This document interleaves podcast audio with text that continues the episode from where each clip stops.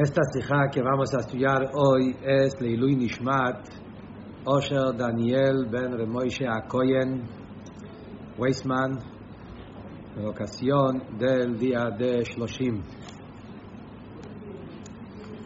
Estudiar la sija de hoy es una sija muy fundamental, explicando una de las reglas más fundamentales en Hasidut Chabad, que es la frase muy conocida que habla sobre Yerida Letzorech Aliyah, el descenso para llegar a un ascenso más grande.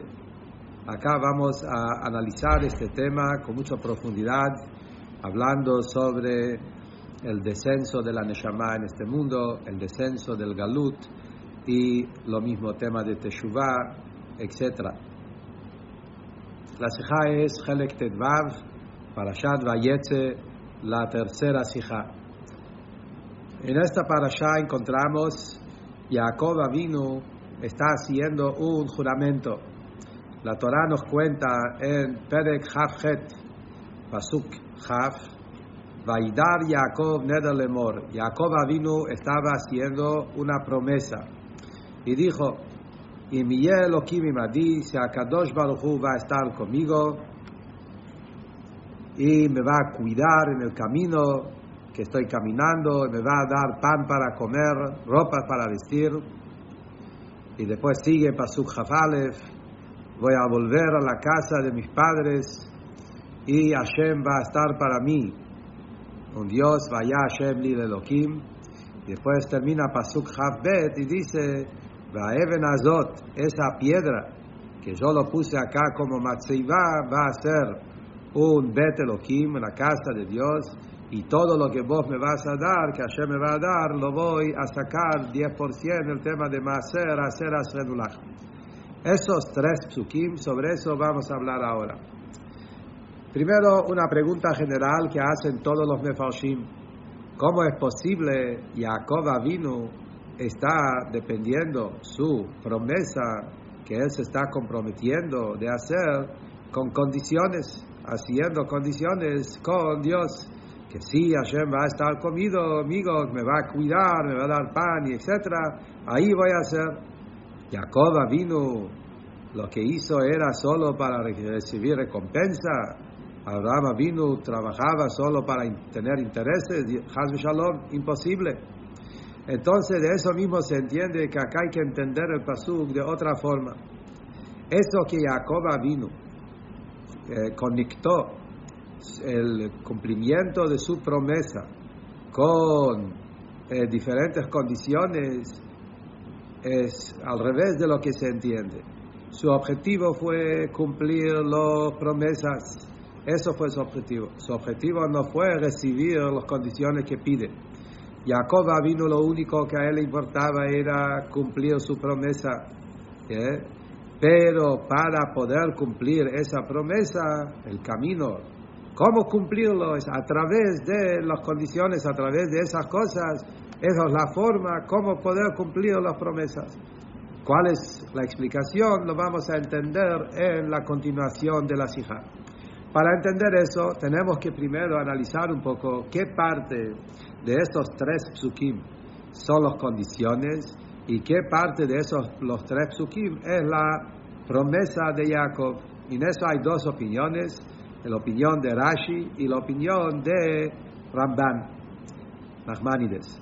Rashi sostiene que los dos versículos 20 y 21, Pasuk Haf y Pasuk Hafalev, son las condiciones.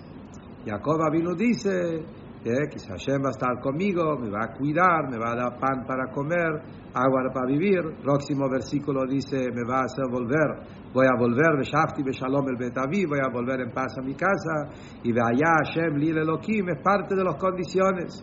Hashem va a estar, mi Dios, que no va a haber ningún tipo de, de impureza, de falla en mi familia, toda mi familia para siempre van a estar puros. Todo eso entra en las condiciones. Y el último versículo, Pasuk Havbet, Pasuk 22, ahí es donde Jacob dice cuál va a ser su promesa. Que esa piedra voy a hacer de esa una casa para Dios y voy a sacar 10% de todo lo que Hashem me va a regalar. Así explica Rashi. El Ramban, el Achmanides, discute con Rashi y dice que no que el pasuk del medio, pasuk 21, hay que dividirlo en dos partes. Las palabras Beshafti Beshalom el Beta, voy a volver a la casa de mis padres, es parte de las condiciones. Pero la segunda parte, Vaya Hashem Lile Elohim, que Hashem va a estar para mí un Dios, eso ya es la, promesa de Jacob. Jacob dice que Hashem va a estar mi Dios, como Ramban dice, que de acá y adelante, la segunda mitad del Pasuk 21 y todo 22 habla de lo mismo voy a construir un hogar, una casa para Dios, el Bet Mikdash, donde ahí Hashem va a ser mi Dios y ahí es donde voy a sacar también 10%, traer más ser, etc. Todo habla de la promesa de Jacob. Pero hay un problema que tenemos con la explicación del y del Ramban, porque según él, no se entiende cómo es que el Pasuk se divide en dos mitades, en dos partes. Según la explicación del Ramban, las palabras Vaya Hashem Lil Elohim, ya es la promesa, entonces eso tenía que ser en el otro pasuk. Hasta Beshafti Beshalom el Betavi, voy a volver a la casa de mis padres, estas son las condiciones. Y luego empieza su promesa, tendría que ser eso parte del próximo pasuk. Hashem va a estar, va a ser mi Dios y voy a hacer una casa para él con esas piedras y ahí voy a sacar 10% de todas mis cosas. Así tendría que ser el pasuk especialmente como él dice que es todo un contenido. Tenemos que decir entonces que también según el Ramban, a pesar que vaya Hashem Lil Elohim, esas palabras que Dios va a hacer para mí Dios, es parte de su promesa, pero en algún aspecto también es una continuación de lo anterior, que voy a volver a la casa de mis padres. Quiere decir que el Nachmanides también sostiene que esas palabras, a pesar que es la promesa de Jacob, pero todavía está relacionado también con las condiciones que hizo. Tenemos que entender eso y eso lo vamos a entender en la continuación de la Sija. Cuando nosotros empezamos a analizar esos psukim, vemos que hay dos detalles, dos partes en la promesa de Jacob especialmente según el Ramban, como dijimos recién, que son dos psukim, y hay dos partes también en las condiciones que él está pidiendo. Cuando miramos en la promesa, como dijimos, Vaya Hashem Lil Elohim, que Dios va a ser para mí un Dios es una cosa, y luego dice, Azot, Pasuk y esa piedra va a ser una casa para Dios, etcétera, que esto es otro, son dos detalles en la promesa de Jacob.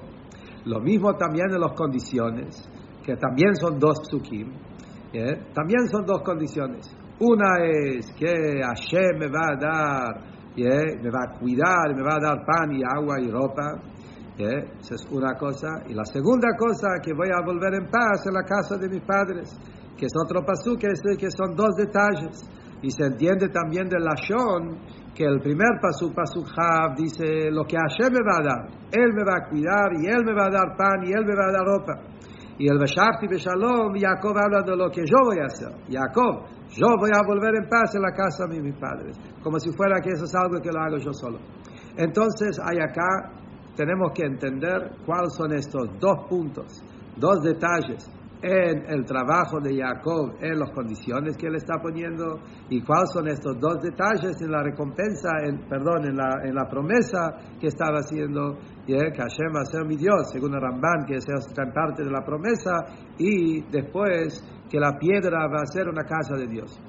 Para entender todo eso, tenemos que ver cuál fue el objetivo de Jacob vino bajar a Harán. Todos entendemos, sabemos, especialmente como está explicado en los Mefarshim, en Hasidut, que todo esa salida de Jacob, que salió de Israel, de Beersheba, salió a Chutz Laaretz, a Harán, el lugar de enojo, el lugar de ira de Dios, como dice el Medrash, fue un descenso para llegar a un ascenso más grande. Y ese ascenso que Jacob tuvo lo podemos explicar en tres pasos, en tres niveles. Número uno, el ascenso que él tuvo es justamente a través que Jacob bajó a un lugar muy bajo, el lugar de Harán, la casa de Labán de engaño, y a pesar de eso, él no se afectó, él se quedó fiel y completo, íntegro, de no hacer ningún pecado, eso reveló en Jacob una fuerza mucho más ah, profunda. Elevó a Jacob a un nivel mucho más alto de lo que Jacob estaba antes del pecado. Parecido a lo que está explicado generalmente sobre un Baal Teshuvah.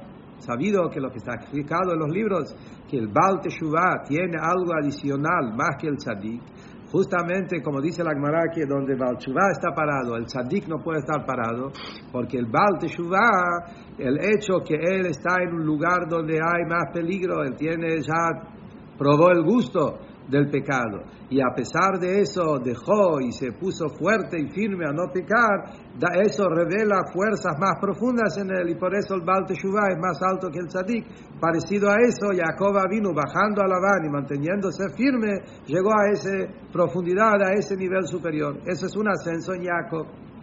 Segundo, aliyah, ascenso que hay en Jacob, es todo lo que Jacob logró estando en la casa de Labán él pudo cumplir de casarse con sus mujeres, tenía tener toda la familia grande de Jacob, los doce tribus, que, y como dice el Medrash, que la cama de él era completo, todo tzadikim, que esto lo logró Davka y Haran en ese descenso.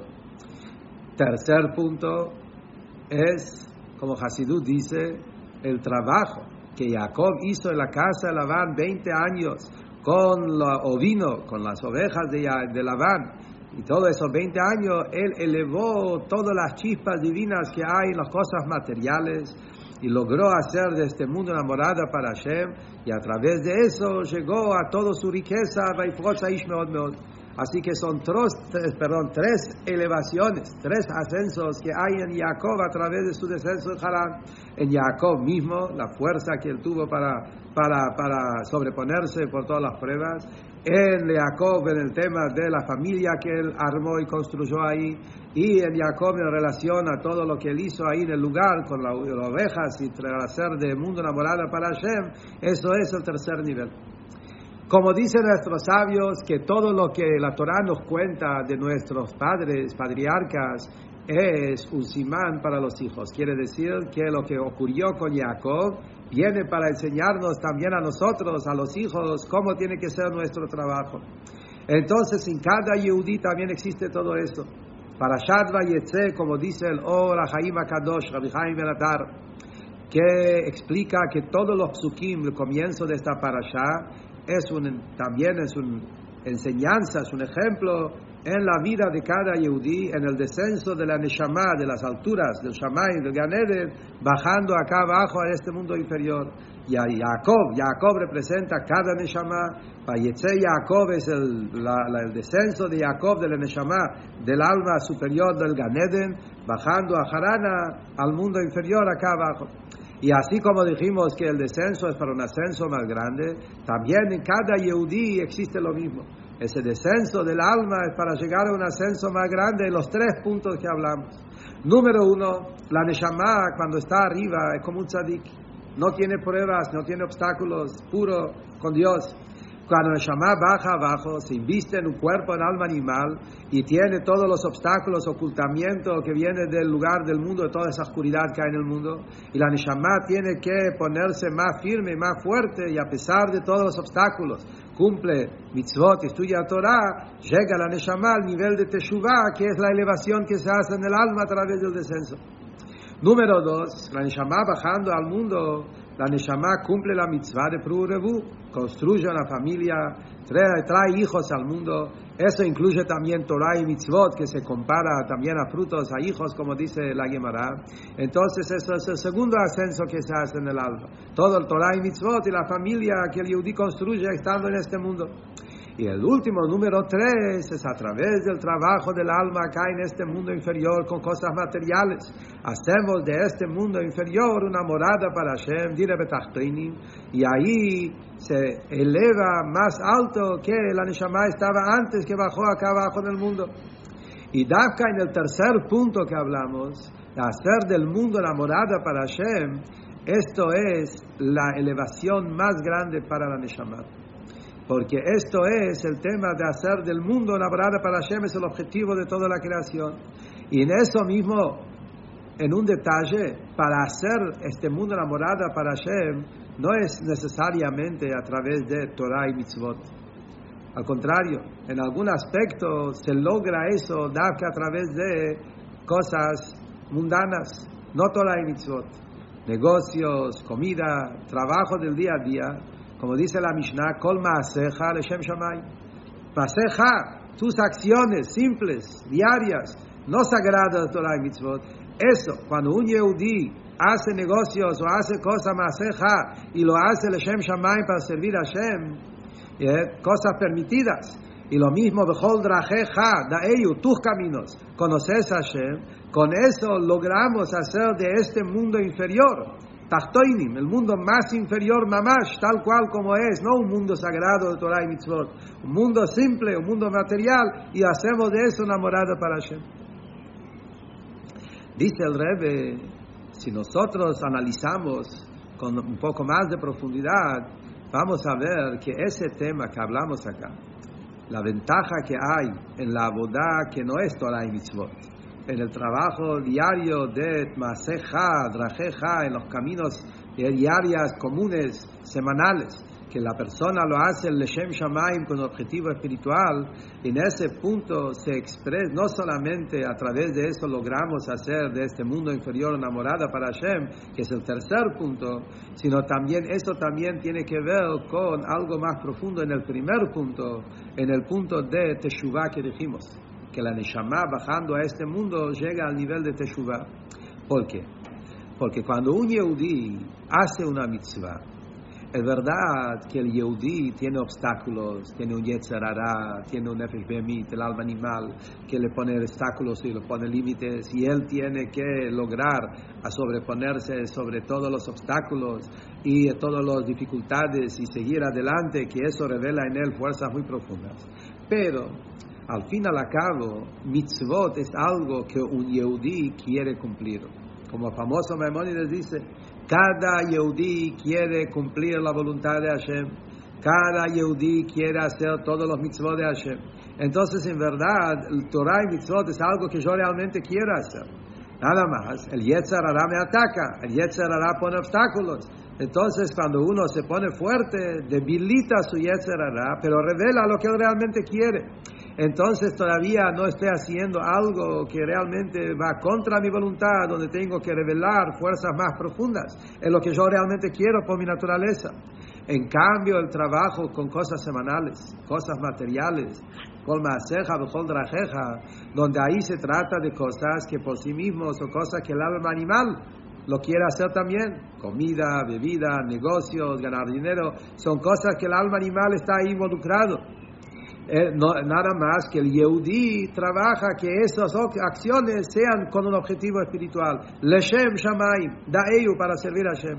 Entonces, como acá está involucrado más el alma animal, cuando el Yehudi lo hace con la kavaná, con la intención correcta, eso es verdadero Teshuvah. Entonces, en ese punto, justamente, también el primer punto, que el Yehudi a través de bajar al mundo llega al nivel de Teshuvah, es también en el trabajo del día a día, en Bechol Maaseja, Bechol Drajeja, en las cosas semanales del día a día.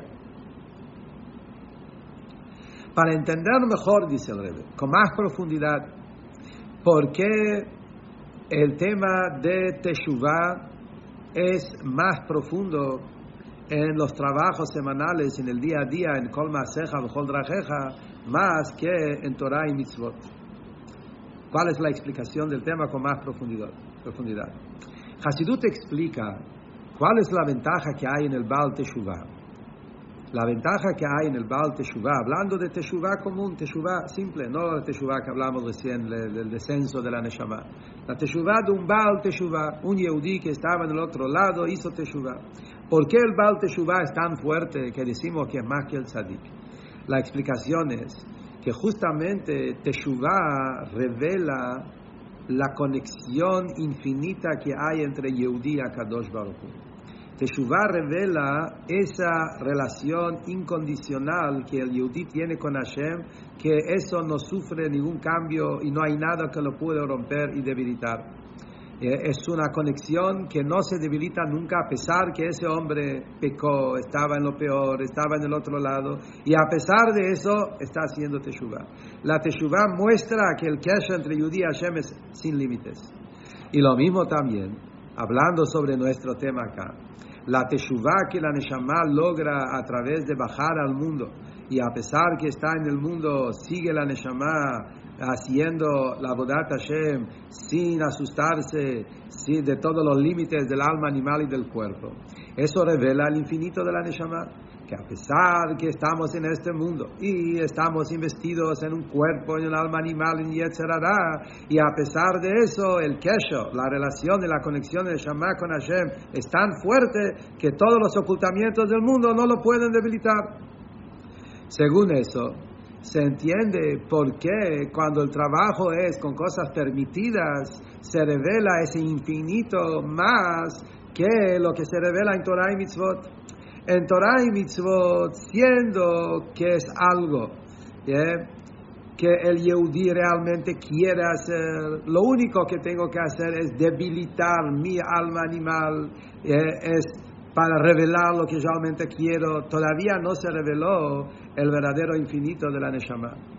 Cuando Yehudi se inviste en cosas materiales, cosas del mundo, no está saliendo del mundo, al contrario, sigue estando en el mundo, haciendo sus cosas, cosas comunes del día a día, de trabajo, de negocio, y a pesar de eso lo hace el Shem Shamaim, eso realmente, eso revela realmente ese queso infinito entre Yudí y Hashem, que también en las cosas donde está el alma animal, en las cosas donde las cosas materiales, y sigue siendo cosas materiales, ahí también lo hace para Kadosh Baruchu. Eso es lo que revela ese verdadero iskashrus, esa verdadera conexión incondicional e infinito que hay entre el Yudí con Hashem. Esto es, por un lado. Entonces, hasta acá, lo estamos explicando, es la ventaja que hay en el descenso de la Neshama acá abajo en el mundo, cumpliendo la voluntad de Hashem, también en cosas semanales y materiales, que eso se revela al infinito de la Neshama. Pero al fin, dice el Rebbe, esa explicación todavía no es la verdadera elevación del alma que baja acá abajo en este mundo. Todavía eso, el primer nivel, todavía no es la verdadera aliyah, verdadera elevación que estamos buscando. Dabka, el tercer nivel que hablamos, el hacer de este mundo la morada para Hashem, el tercer punto, ahí es donde la Neshama llega a su verdadera elevación. Dabka en eso se cumple la aliyah, el ascenso más grande de la Neshama. Y el motivo para eso es, dice el Rebbe. ¿Cuál es la explicación? Muy interesante. Dice el así. El primer punto es hablando el infinito de la Neshama. La conexión de la Neshama con Akadosh Baruchu, en verdad, es algo natural. La Neshama siempre quiere estar atado con Hashem. Quiere decir que es parte de su existencia. El alma su naturaleza, digamos, su, su existencia, su metzius es que la Neshama quiere estar con Dios. Y su querer es un querer tan fuerte que no hay nada de límite sin ese querer. Está dispuesto a ir contra todas las eh, mareas y todos los eh, eh, obstáculos para estar conectado con Hashem.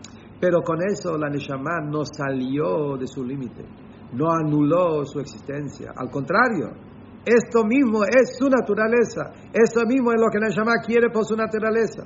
Entonces todavía no hay una salida realmente de las limitaciones del alma. En cambio, cuando la Neshama se pone en un costado y en vez de pensar en su elevación, la Neshama se ocupa con las cosas del mundo, de algo material, y que el mundo sea un cli, hacer del mundo recipiente para Hashem. Que el mundo sea un cli para Hashem ya no es natural el mundo es una creación. El mundo no es divino como el alma. Es una creación y se llama mundo, que en hebreo es olam. Olam significa helem, ocultamiento. La naturaleza del mundo es ocultamiento. Y a pesar de eso, ese mundo que es ocultamiento se transforma en un cli a través de la bondad del Yehudi en Kol Maser Hashem Shamayim. Hace del mundo un cli para Kadosh Baruch En eso se revela la unicidad de Dios en una manera increíble, infinita, de la forma más profunda. No surge del alma, eso surge de la unicidad infinita de Hashem. Que el Agdut de Akadosh Baruch Hu es tan sin límites, la unicidad de Dios es tan sin límites que no hay nada que puede frenar esa unión, esa unicidad.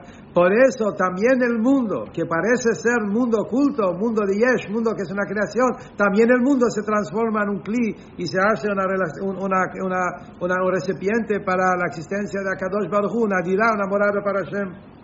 Entonces, a través que la Neshama se ocupa de bajar al mundo y trabajar con el mundo y transformar el mundo material y elevarlo hacer del mundo una morada para Hashem, con eso se expresa el infinito de la unicidad de Hashem. Eso hace que también la Neshama llega a una nueva conexión con Hashem.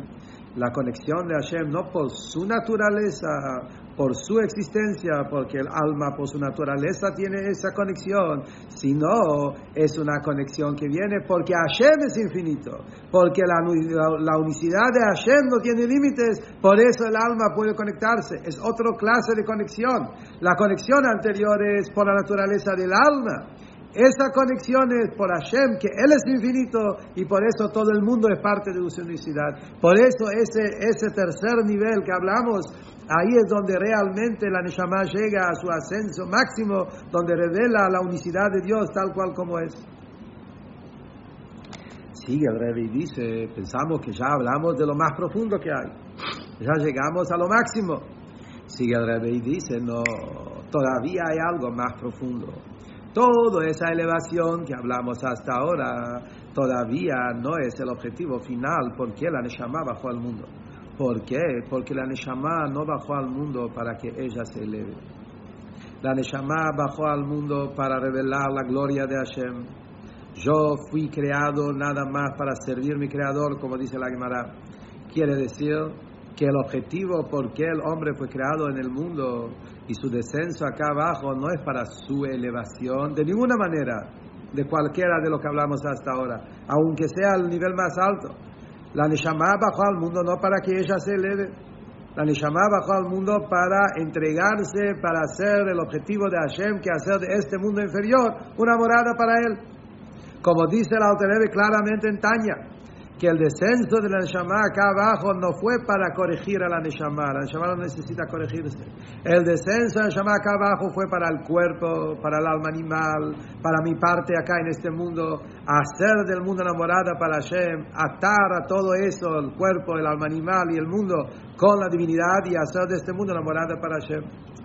Nada más. Por cuanto que Hashem le quiere pagar a cada uno que hace bien, Hashem no nos va a dejar hacer sin ningún beneficio. Entonces, a través que la Neshama cumple su objetivo y lo hace bien, a Kadosh Baruch Hu nos dará a la Neshama su elevación más grande que llega a través de ese trabajo. Pero esto es el costado, esto no es el, el objetivo, esto no es el punto, esto es algo secundario. Entonces acá surge una pregunta fuerte. En montones de mamarim, en muchos lugares de Hasidut, encontramos justamente que dice lo mismo, otra cosa. ¿Cuántos lugares en Hasidut hablamos que el objetivo del descenso de Shama acá abajo es para llegar a un ascenso más alto? Entonces, se entiende que no es algo detalle secundario, es algo principal. ¿Cómo se explica eso? La explicación del tema es, y acá viene el Rebbe con un punto muy profundo entender por qué el ascenso de la Neshama no es algo secundario, es parte del objetivo de hacer de este mundo enamorada para Hashem. Escuchen bien, es un tema, es uno de los puntos más eh, importantes para entender eh, todo el tema de que estamos hablando del objetivo de la creación. Dice el Rebbe así, es sabido, Hasidut dice, que la morada para Hashem el objetivo de la creación, de hacer de este mundo una morada para Hashem, es Dafka este mundo más inferior. Y ese mundo más inferior tiene que ser una morada para la esencia. Por eso se, se compara una morada, una casa, un hogar. Pero una casa es donde está la esencia de la persona. Hashem también, eh, que viajó, su esencia, no revelaciones, manifestaciones, giluim. Queremos el Etzem Akadosh Baruch mismo, su esencia él quiere estar acá en este mundo inferior, esta es su morada para él. Y eso que Atzmus, la esencia de Hashem, se encuentra Dafka en este mundo inferior, explica Hasidut, tiene que ver con eso que Dafka, el mundo más material, fue creado de la esencia de Hashem. Y por eso la anulación completa, que Hasidut habla, que hay muchos niveles en la unicidad de Hashem, muchos niveles en la anulación del mundo. La anulación más profunda se llama Ein Od. No hay nada afuera de Hashem. Lo único que existe es Hashem mismo. Eso se siente solo en este mundo material. En los mundos superiores no llegan a sentir ese bitul tan completo. En los mundos superiores el bitul es la anulación de importancia, de valor. ¿Eh? Mi nivel, en comparación al infinito, no tiene valor. No es una anulación total. Porque los mundos superiores, cada mundo tiene algún significado, alguna santidad, alguna, alguna ventaja. Nada más siente que todo su ventaja, en comparación a lo superior, no tiene valor. No es anulación total. Es como decir la anulación de un ministro frente al rey. Obvio que frente al rey no soy nadie, pero yo también soy alguien, soy un ministro. Acá no, afuera sí. Parecido a eso, los mundos superiores tienen ese tipo de virtud. Pero acá el mundo material, que no tiene ninguna ventaja, es material, es yesh. Se siente nada más yesh, existencia sin, ningún, sin ninguna ventaja espiritual.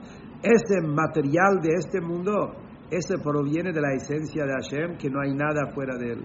Por eso el bitul del Yesh es un bitul de Inod, es un bitul que no hay nada, solo Hashem. Eso está justamente en el mundo más material. Entonces, dice el Rebbe, por cuanto que nuestra tarea acá en este mundo es hacer de este mundo una morada para Hashem de esa manera, que se sienta en el mundo material el Einod, que no hay nada fuera de Hashem, que Hashem es lo único que existe. Para poder lograr eso, el Yehudi también tiene que estar en ese nivel de Bitul. Si yo no tengo ese Bitul, ¿cómo yo puedo lograr hacer de este mundo una morada para el Einod?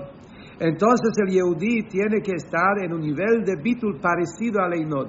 ¿Qué bitul, qué anulación en avoide es el bitul que el Yehudi se siente como como Hasidut lo llama, de un sirviente simple? Como sirviente simple, no como un ministro. Un sirviente que no tiene ninguna ventaja, no soy nadie, soy nada más que un sirviente simple entregado al amo. Cada Yehudi tiene ese bitul de sirviente simple y eso es lo que me da la fuerza de poder hacer del mundo enamorada para Hashem, revelar el bitul verdadero en este mundo. Entonces, dice el Rebbe, basado a eso, se entiende perfectamente que lo que dijimos antes, que por qué es necesario la elevación del alma, la elevación del alma que hablamos acá no es la elevación en niveles de Giluim, elevación en niveles de madreigues, mundos superiores, elevaciones en, niveles que tienen virtudes y ventajas, como dijimos. No, la elevación es lo que hablamos antes, donde se siente la unicidad de Hashem infinita.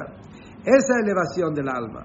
Cuando el alma llega a ese nivel de elevación, como dijimos antes que es el nivel más alto, la elevación del alma que se anula su existencia, anula su naturaleza del alma, de la alma divina, y siente que la verdad es únicamente Hashem y no hay nada fuera de él, esa misma elevación es el bitul propicio que prepara al alma a poder hacer de este mundo enamorada para Hashem. Y entonces ahora la elevación del alma y el objetivo de hacer del mundo enamorada para Hashem dejan de ser dos cosas, son complementarios. En, otro, en resumen, para yo poder cumplir el objetivo, que es para qué estamos acá, de hacer del mundo la morada para Hashem, necesitamos tener esa elevación del alma que se anula en forma total y siente ese bitul completo donde se revela en ella la unicidad completa de Hashem, Dafka ese bitul del alma, que esta es su elevación, ese prepara al alma a poder hacer de este mundo enamorada para Hashem, y ahí es donde se junta entonces la elevación del alma con el objetivo de la creación de hacer de este mundo enamorada para Hashem. Basado a esa explicación maravilloso, volvemos ahora a nuestra parashá y vamos a entender perfectamente cuál fue acá las palabras de Jacob en esos tres sutim, según la cita del Ramban, va a ser una maravilla. Jacob Avinu está hablando con Dios y está diciendo dos condiciones. Si Hashem va a estar conmigo, me va a cuidar y me va a dar comida y ropa, número uno. Número dos, voy a volver a mi casa, que es el segundo pasuk, y Hashem va a ser para mí un Dios. Esas son dos cosas. y luego está el, la promesa. La promesa es, según el Ramban, que Hashem va a ser mi Dios, es una promesa. El Ramban sostiene que esta no es el, el, la condición, esto ya es la promesa, que Hashem va a ser mi Dios, yo voy a servirle a Hashem. Y que esa piedra, el segundo punto, que esa piedra va a ser una morada para Hashem. Dice el Rebbe, todo lo que hablamos de la Sijá hasta ahora está en esos cuatro puntos. El objetivo, como dijimos, no es la condición. El objetivo es la promesa. La promesa es, como dijimos, la promesa es para qué estamos en el mundo. Jacob vino sabe, su promesa es, yo estoy en este mundo para un objetivo. Y eso es mi promesa, hacer del mundo una morada para Hashem. Y eso consiste de dos detalles, como dijimos. Para poder cumplir mi promesa, hacer del mundo morada para Hashem, tiene que hacer dos cosas. El alma tiene que llegar a su anulación total. Eso es lo que dice Vaya Hashem Lil Elohim. Esto es el bitul del Yehudi en forma completa. Li, yo estoy anulado totalmente a Hashem. Sin esto no puedo hacer de este morada para Hashem. Y luego viene el segundo punto. Esa piedra que yo hice, esto es el dire betachtoinim, hacer del mundo enamorado para Hashem. Estos son los dos detalles de su promesa. Promesa número uno es, yo llegar al bitul completo de mi alma, que Hashem es lile Elohim, bitul total. Número dos es, hacer de este mundo enamorado para Hashem. Estos son los dos partes, por eso se dividen en dos psukim, porque uno habla de la elevación del alma, el bitul del alma, pero el bitul del alma que tiene que ver con el li, con la yehudi, con el alma, y luego está a Even, la piedra que es la material del mundo, lo material, el magashmi, hacer del mundo la morada para Hashem, que ese es el tajlis, para eso estamos. ¿Cuáles son las condiciones? Como dijimos, las condiciones no son otra cosa. Condiciones es la manera como poder lograr ese objetivo. Ahí dice dos puntos. Número uno, Hashem va a estar conmigo, me va a cuidar. Eso significa la boda en Torah y Mitzvot. Me va a cuidar, es la idea de su humedad, de no hacer pecados. ¿Eh? Me va a dar pan para comer y ropa para vestirme, se refiere a Torah y Mitzvot. Como es sabido que te explica que Torah es pan, Tanya dice Mitzvot es ropa.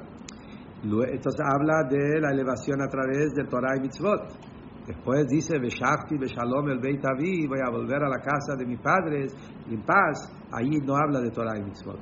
Ahí habla del trabajo de las cosas materiales. Todo el ovino, todas las ovejas y todo el dinero que Jacob ganó, todo ese Shafti, volver, tema de Teshuvah, volver con todo lo material del mundo y elevarlo que esas son las cosas que no son Torah y Mitzvot, como dijimos antes, las cosas de Bechol Maaseja, Bechol Drajeja, cosas comunes, y hacer de esto una para Hashem. Y esto es, ahora se entiende cómo combinamos todos los, esos son los cuatro puntos en la parashá, se entiende perfecto todo el orden de los psukim. Primero habla de Torah y Mitzvot, esto es, eh, cuya que va a cuidar, va a dar comida y ropa. Torah y mitzvot, eso es lo que tiene que hacer el mundo. Luego habla de Shachti, de Shalom, el Beitavi, eso se trata de las cosas materiales que no es Torah y mitzvot, pero eso es justamente más profundo porque de eso se hace una morada para Hashem de las cosas más inferiores. Esos son los dos detalles en su avoide. Por otro lado está la promesa, que es el objetivo, ¿por qué estamos haciendo todo eso? El objetivo es, Vaya Hashem, Lil Elohim, es la elevación del alma, como dijimos, el bitul completo del alma que se entrega hacia Hashem y lo hace no por su naturaleza, sino por la unicidad de Dios. Y luego estaba Eben Azot piedra, que el mundo material, que ese es el tajlis de todo, hacer del mundo material una morada para Hashem. El Rebbe termina diciendo, según eso podemos entender la diferencia que hay entre Rashi y el Ramban. ¿Por qué Rashi, las palabras Vaya Hashem Lil Elohim, lo pone parte de las condiciones? Y el Ramban, el Vaya Hashem Lil Elohim, lo, lo pone parte de la promesa. El Vaya Hashem Elohim, como dijimos, es la elevación del alma que se hace a través de su aboide. Pero ¿qué elevación? No la elevación de virtudes, sino la elevación en el bitul, como dijimos. La elevación del alma que se anula en forma completa.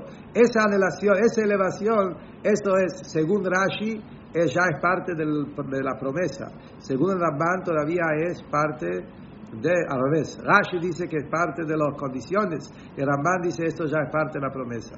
Dice el Rebbe, la diferencia es así. Ramban es Kabbalah. Ramban tiene mucho Kabbalah en su Perush. Por eso Kabbalah habla de Giluim, todavía siente las virtudes. Por eso para Kabbalah esto ve en eso ya como un objetivo. Rashi es Pshat. Como Pshat es más Pshat, más simple, Evet Pashut, por eso para Rashi, ese tema de buscar el bitul del alma, él dice, eso todavía no es el objetivo. El, el objetivo es Evet Pashut simple, solo el último punto. No pensar en vos, no pensar en la elevación, ni pensar en el bitul de tu alma únicamente pensar en una sola cosa, cómo podemos lograr hacer de este mundo enamorado para Hashem, esto es el Eben Azot, por eso para Rashi, eso es solamente el último punto. Y también el tema de Vaya Hashem de Elohim, dice Rashi, que Rashi dice que eso significa que no va a haber ningún defecto en mis descendencias y justamente tiene que ver con todo lo que hablamos recién, porque cuando el kesher entre Yudí y Hashem es infinito, entonces en todas sus descendencias no hay Hazu Shalom, ninguna quiebra y todo sigue con toda la perfección y toda la pureza.